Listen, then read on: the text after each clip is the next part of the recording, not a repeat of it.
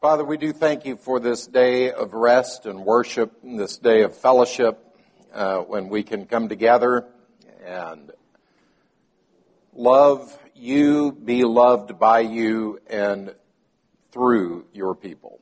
Uh, we pray that you would help us to make good use of the time. In Christ's name, amen. So, young people, this is your chance to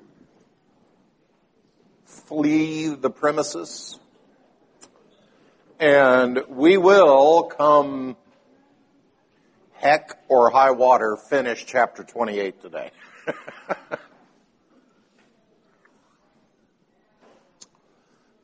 so we've been discussing baptism uh, and really emphasizing the things that we have in common uh, across all who profess faith in Jesus Christ. Uh, and, and I got to thinking about it this week. Someone asked a question at the end of the class uh, last Sunday that was kind of getting to what the philosophical meaning behind baptism is. Why is it that baptism is so significant?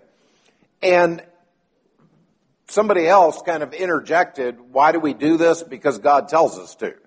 And, and I was thinking about that over the week, and I think really that gets to the heart of why there are so many understandings of what baptism is.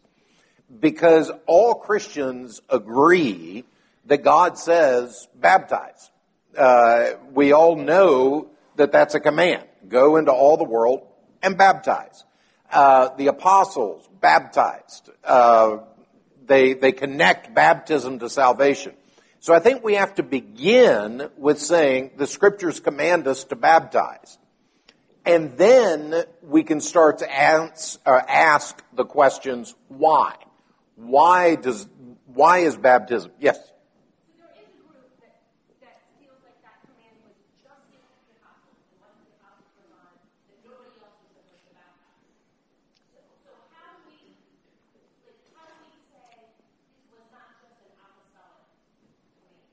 So um, that, that's a good question. Uh, was this command strictly given to the to the apostles, and as we would say with miraculous healings, sign gifts, things like that, that these ceased with the apostolic age? And I would say the argument is twofold. One is Christ connects baptism to the end of the age. Uh, that, that this is the ongoing command to the end of the age in Matthew 28. And then also, Paul in Colossians 2 connects baptism to circumcision. Uh, and so you know, he says baptism is the circumcision made without hands. And, and so in the same way that baptism or that, that circumcision is the visible sign of inclusion in the Old Testament community of faith. So baptism is the New Testament sign of inclusion into the New Testament community of faith. Um, so, so I think the answer is twofold. One is simply that, that Christ tells us to, and we don't see any command to stop. Uh, whereas with the sign gifts, there does seem to be some clear teaching that the sign gifts will stop. Uh, and I'm thinking of 1 Corinthians uh, chapter 13, uh, where Paul says that tongues will cease. Uh, that these these great charismatic gifts are going to come to an end, but love will remain always. Uh, and, so we seem to get an indication. Also in uh, in Hebrews, the the writer to the Hebrews uh, makes a point of saying that Christ is the final word, and not to expect a further word. Uh, so so that's kind of the exegetical or scriptural arguments for sign gifts ceasing, but we don't see that kind of argumentation in relationship to baptism.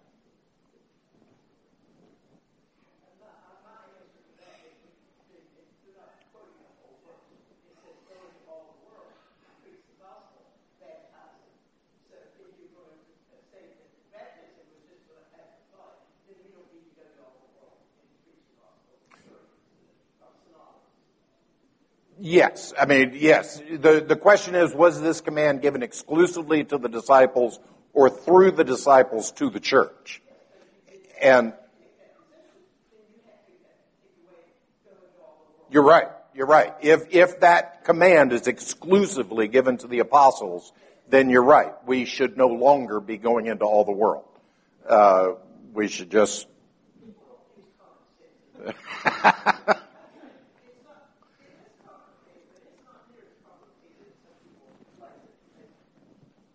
well, that is true.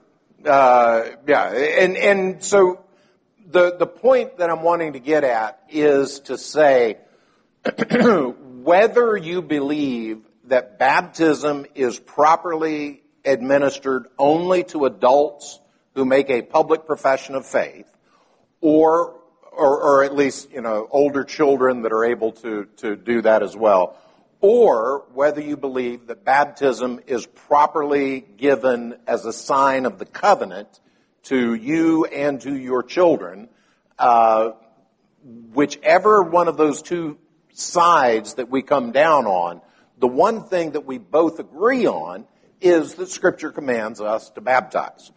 Uh, and, and so we start from there and then we try to dig out, okay, why? Uh, because our baptism should mean something. Uh, the baptism, you know, we, we, we, shouldn't be participating in meaningless rituals. Uh, there's a reason that God gives us these things. They point us to something. They encourage us uh, to to something, uh, whether it is encouraging us to make a public profession of faith, or whether it is encouraging us to remain faithful to God's covenant promises and the covenant community that we are born into. Uh, whichever one of those two you come down on, what we agree on is that God commands us to baptize. Um, the other thing that we agree on is that, and, and this goes all the way back to the first uh, lesson that we did here on this chapter, is that baptism is very, very closely connected to regeneration.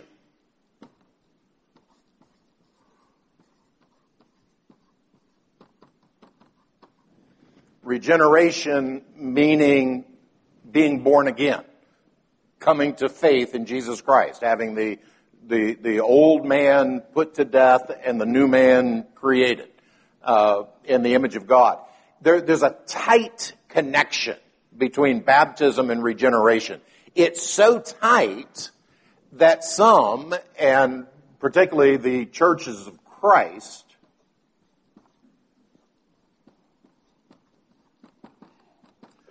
say that you cannot have one without the other. Uh, so if you go to a Church of Christ congregation and you witness a baptism, what they will say as the person is going down under the water is, are you prepared to be born again? to be lowered in and raised up to new life in Jesus Christ. You cannot separate the baptism from the uh, regeneration. This is being born again. Uh, now, I don't think that that's accurate, uh, obviously, uh, because I don't do that. Uh, but I appreciate the fact that they they see this very very tight connection. Uh, when, when someone asked uh, Peter, you know, what, what should we do to be saved? He said, repent and be baptized uh, for the forgiveness of sins. So, so there's a there's a very tight connection between regeneration and baptism. Now, so we all agree on that that these two are very closely related. So much so that the Church of Christ will say they are one and the same. Uh, our Baptist brothers and sisters will say that we have to show sign of regeneration prior to the administration of baptism. So, so they're looking for this, this public profession of faith. They're looking for a sign from the individual that this individual is born again before they allow the individual to be baptized. Now, in the covenant community, and so this is going to be Lutheran, uh, Methodist, Presbyterian, obviously,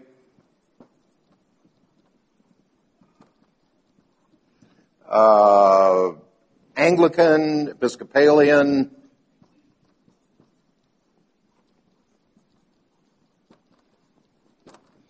uh, so, and, and I'm not including the Roman Catholics here because the Roman Catholic tends to, uh, we, we, can, we can do a whole series on what Rome gets wrong about baptism. Uh, but, but, so let's set that aside. I'm not going to spend four days on what Rome gets wrong about baptism. But we're just saying of the evangelical community, the community that acknowledges that you need to make a profession of faith to be born again, that, that there's a close connection uh, between these two things.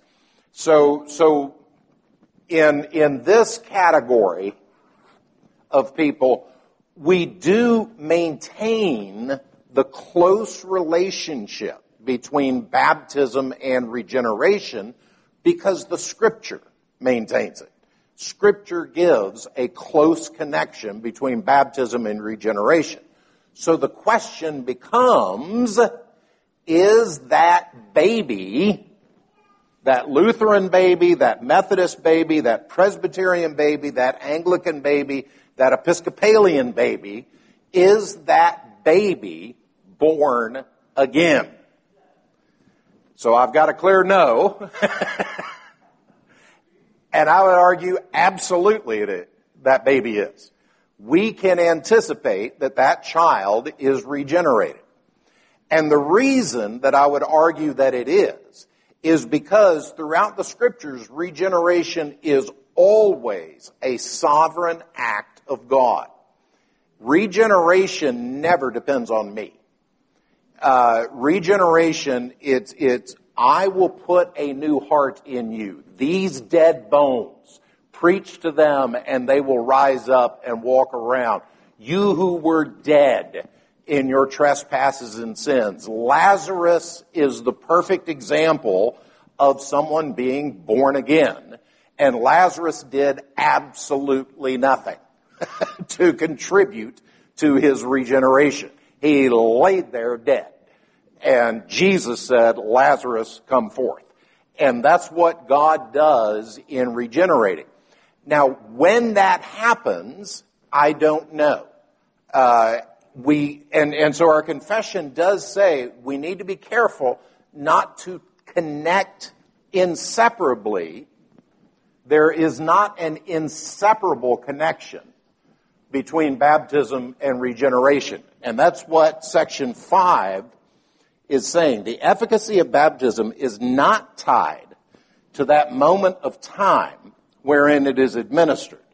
Yet, notwithstanding, by the right use of this ordinance, the grace promised is not only offered, but really exhibited and conferred by the Holy Ghost to such, whether of age or infants, as that grace belongs to, according to the counsel of God's own will in his appointed time. And, and so for support for that, I would ask, was every Israelite who was circumcised, were they necessarily born again? No. But if you were an Israelite that refused to be circumcised, or if you were an Israelite that refused to circumcise your sons at infancy, then you were not in covenant with God. Uh, so there's a there's a command, there's a duty to this, and we would anticipate, and and you know any parent of of covenant children can can testify. Uh, there are some of my children that I have seen grown up in the grow up in the church, and I will tell you this: there was never one single day when they got down on their knees and they said, Dear Lord Jesus, please come into my heart and forgive me of my sins. Now, if you're willing to say that therefore my children are not regenerate, we can have a further conversation. But my children I would not say every single one of them are walking with the Lord. Uh, they, it's a, it's a mixed, it's, it's a mixed result, and they're not, you know, God's not called them to the end of their life, and so there is fully time, uh, yada yada.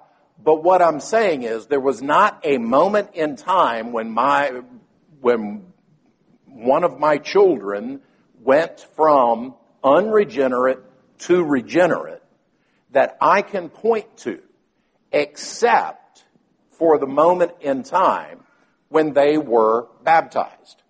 Uh, that's the only moment in time that this public sign of regeneration was connected to the child. There was no getting on knees and asking Jesus into hearts. Uh, and, and so that's what our confession is saying is that we can anticipate that there will be a connection there such that our children, infants who are born again, or who are baptized, are also born again. However, you'll notice as I read that section, it says these two are not so inseparably linked, such that everyone who has been baptized is born again, nor are they so inseparably linked that everyone who is born again has been baptized. And for proof of that, we've got the thief on the cross. Uh, the thief on the cross most clearly was not baptized. Uh, and yet, he absolutely is, is guaranteed to be in Christ's kingdom with him. Uh, he was regenerated there on the cross, on his own cross. Uh, but um, so so that's the when when we're looking in covenantal circles, Lutheran, Methodist, Presbyterian, Anglican, Episcopalian, the the the, the communities of faith that believe that baptism is rightly administered to infants we are acknowledging that there is that connection between baptism and regeneration. And so we're anticipating from everything we know, from everything that we can see outward, only God sees the heart, but from everything that we see outward, this child is born again. And so my parenting of this child is going to be very, very different. And I'll give you just a quick example just a quick example. I had a friend, this is years and years and years ago, completely different church, different state, etc. But I had a friend who was a very committed Baptist. He had gone to seminary, uh, he was a member of our church, uh, but he was absolutely committed as a Baptist. And he believed that his son, his oldest son, who at the time was four or five years old, was not born again because that oldest son had never made his own profession of faith. And so his son asked him one time, Daddy, why can't I pray? Because the father would not allow him to pray.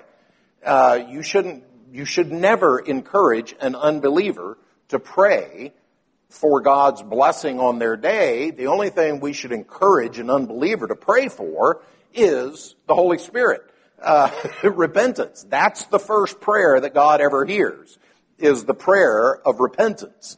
Uh, I don't want to encourage my Muslim neighbor to cry out to God for his blessings on my Muslim neighbor's life. I want my Muslim neighbor to cry out to God in repentance and faith. That's the prayer that God hears from the unbeliever. And so the child had no business praying until that child was ready to make his public profession of faith. And at four or five years old, he clearly didn't understand enough to pass dad's standard uh, for a profession of faith. So he was a non-believer. And that child was just looking at his daddy going, but I love Jesus. I believe in Jesus. I, and, and my friend, it was, it was kind of a, you know, obviously we were arguing with him from scripture, from theology, blah, blah, blah, blah, blah. But, but his tipping point, his tipping point was when he realized my son is a believer. And all of my theology about he needs to do this, this, this, and this is hogwash. My son believes.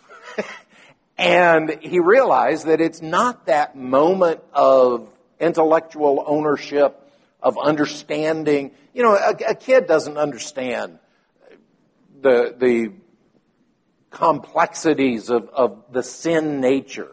And, you know, you've got to explain to a child what sin is. Uh, and, and so the, the children don't really have the grasp that we would expect of an adult or an older person, uh, such that they can own their faith in that way. Which, by the way, is why, as all this other group, Lutheran, Methodist, Presbyterian, Anglican, Episcopalian, all of these other groups make a distinction between baptism and the Lord's Supper. Uh, you are baptized based upon God's covenant promises, based upon the promises that I will be a God to you and to your children after you. That's the promise that was given to Abraham. Peter repeats that promise in Acts chapter 2. The promise is to you and to your children and to all who are far off. That's the Abrahamic covenant out of Peter's mouth coming to, give me a second, let me finish coming to the end of this, of, you know, the, the, his sermon. Um, so we all, where was I going with this? We, we all acknowledge, uh, oh, the, the, so the difference, the difference is that at the Lord's table, we're looking for what the Baptist is looking for for baptism. We do look for a public profession of faith. And when a child or a young person is coming to the session and wanting to be examined in order to be able to come to the Lord's table, we're asking the exact same questions that our Baptist brothers and sisters are asking before they will baptize. Uh, so, so the exact same questions. What is the gospel? Do you understand, uh, you know, your need for the gospel? Who is Jesus Christ? Uh, in what way are you clinging to Christ? In what way are you living out? So, so baptism and the Lord's Supper for everybody except Baptists, uh, well, and Church of Christ, I guess.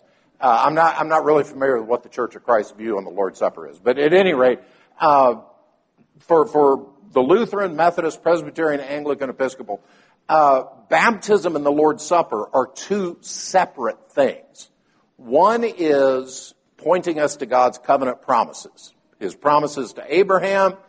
The Peter says this promise continues. The other is the individual's faith, the individual's Christian testimony. Uh, whereas our Baptist brothers and sisters tend to put the two together uh, so that when someone is baptized, they're typically also admitted to the Lord's table. Uh, they typically will not separate those two issues because they're looking for the two issues to do essentially the same thing. Uh, it's a public profession of faith.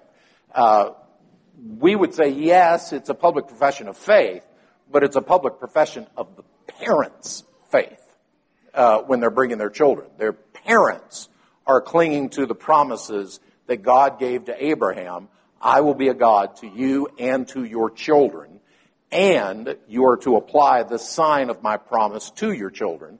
And then Peter takes it up and says, this continues. Uh, this continues in the New Testament church. And then just quickly, and then I'll get to your question. Very quickly, I would say, one of the arguments in, in my mind for this is simply the way that Paul speaks in the New Testament. How is it that I can say, children, obey your parents in the Lord, if I do not know whether those children are in the Lord? Uh, any more, any more than I should be saying, my dear Muslim friend, obey your parent in the Lord. Uh, he can't. He cannot obey in the Lord. Uh, he is not in the Lord. Uh, Paul assumes this covenant community. Paul assumes this relationship of the children to the community such that he can just generally, broadly address them as believers, uh, as members of the covenant community with duties in the covenant community. And at the same time, I would say we do need to press upon our children their responsibility to make that individual profession of faith. There are far too many children who grow up in covenantal communities who are frankly lazy when it comes to coming to the table. And this should not be. The table is as important as baptism is. And so in the same way that a Baptist would be shocked that someone is a member of the church and has lived their whole life and has never been baptized, a Baptist would say, what are you doing? You know, that is just a clear disobedience to scripture and they would be right. Uh, in the same way, our children should be hungry for the table. They should be wanting to make that public profession of faith. They should be wanting to, to receive the grace that is, that is theirs in this meal. Uh, it is such a nourishment. It is such a refreshment. It is, if you are taking it rightly, uh, the table is, I mean, it, it is, it is the gospel felt. It is the gospel tasted in the same way that the preaching is the gospel heard. So I got the watch signal again already. But I've been charging forward and not answering your questions. so let me pause. Uh huh.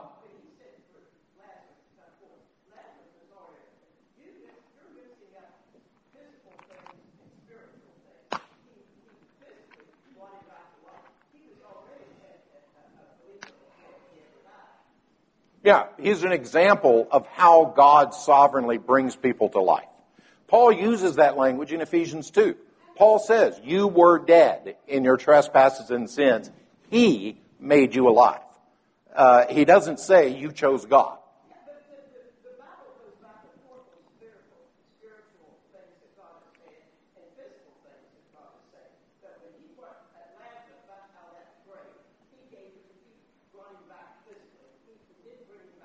Sure, I'm not saying, I, I, did not intend to say that Lazarus was unregenerate until that moment.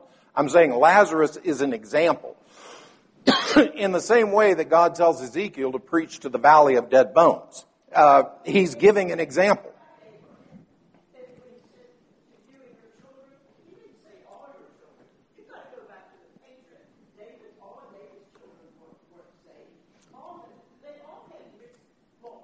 We do. That's right. And that's what I'm not saying. In fact, our confession says baptism is not inseparably connected to regeneration. Yes, they are a mixed multitude. Uh, they always were and always will be. And, and that's true whether you're a Presbyterian or a Baptist. There's always going to be people who have been baptized who are in hell. Uh, because those two things never puzzle pieced together the way that they're supposed to. Darcy? Did...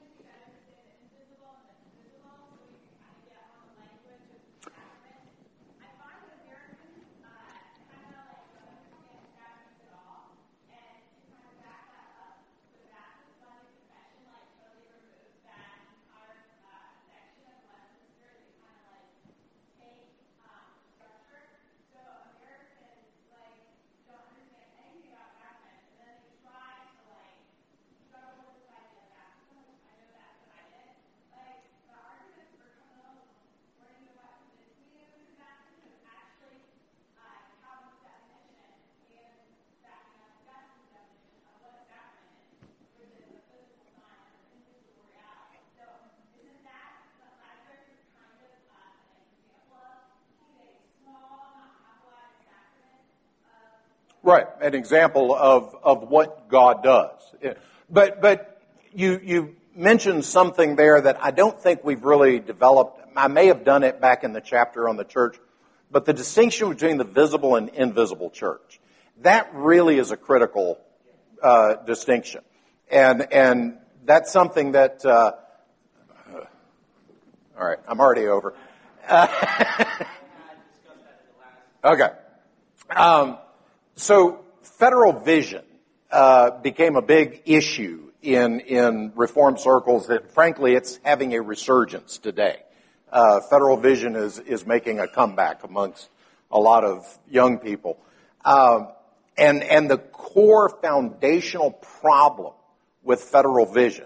So if you ever run across federal vision language, the core problem is that they refuse that distinction between the visible and invisible church. They say you can only speak of the church. And so anything that is true of the visible church, we should expect to be true of the invisible church. And from that basic error, that very basic foundational error, all of their other errors grow. Uh, and and so again, that's a sounds like Jeremy already touched on it, but that distinction between the visible and invisible church is absolutely critical uh, in order to maintain a. Uh, it's in order to maintain orthodoxy. Uh, I'm, I'm in in using that word. I'm being intentional, but I'm also being provocative. So people on the internet can all shriek. Um, but then the final thing, because I promise we're getting done with chapter 28 today, the final thing is baptism is only to be administered once uh, to any person. That becomes the controversy. Should a Roman Catholic who becomes uh, a Protestant, should they be baptized? Did their first baptism count? And there are differences of opinion, including within the Orthodox Presbyterian Church on that. One of the things when I faced this issue, this question in Uganda, because you know the established church in Uganda is the Church of Uganda. It's the Anglican Church. Um, when people would come out of the Anglican Church and come into, it's called the Balokole, uh, the uh, uh, evangelical church, uh, the believers. Uh, when they come into the Balokole, uh, should they be baptized? And I got asked that question all the time. And my answer was, how many times can you be circumcised?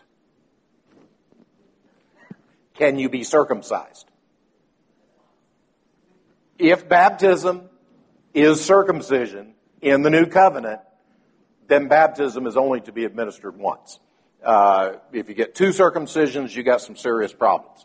And uh, baptism is only to be administered once uh, to to any believer.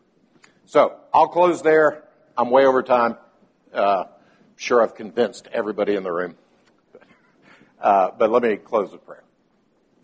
Father, we do thank you that you have given to us these things that are mysterious, these things that are controversial, these things that we don't all see eye to eye on. But through these things, such as baptism, such as the Lord's Supper, we see our Savior. We see the Christ who loved us and gave himself for us.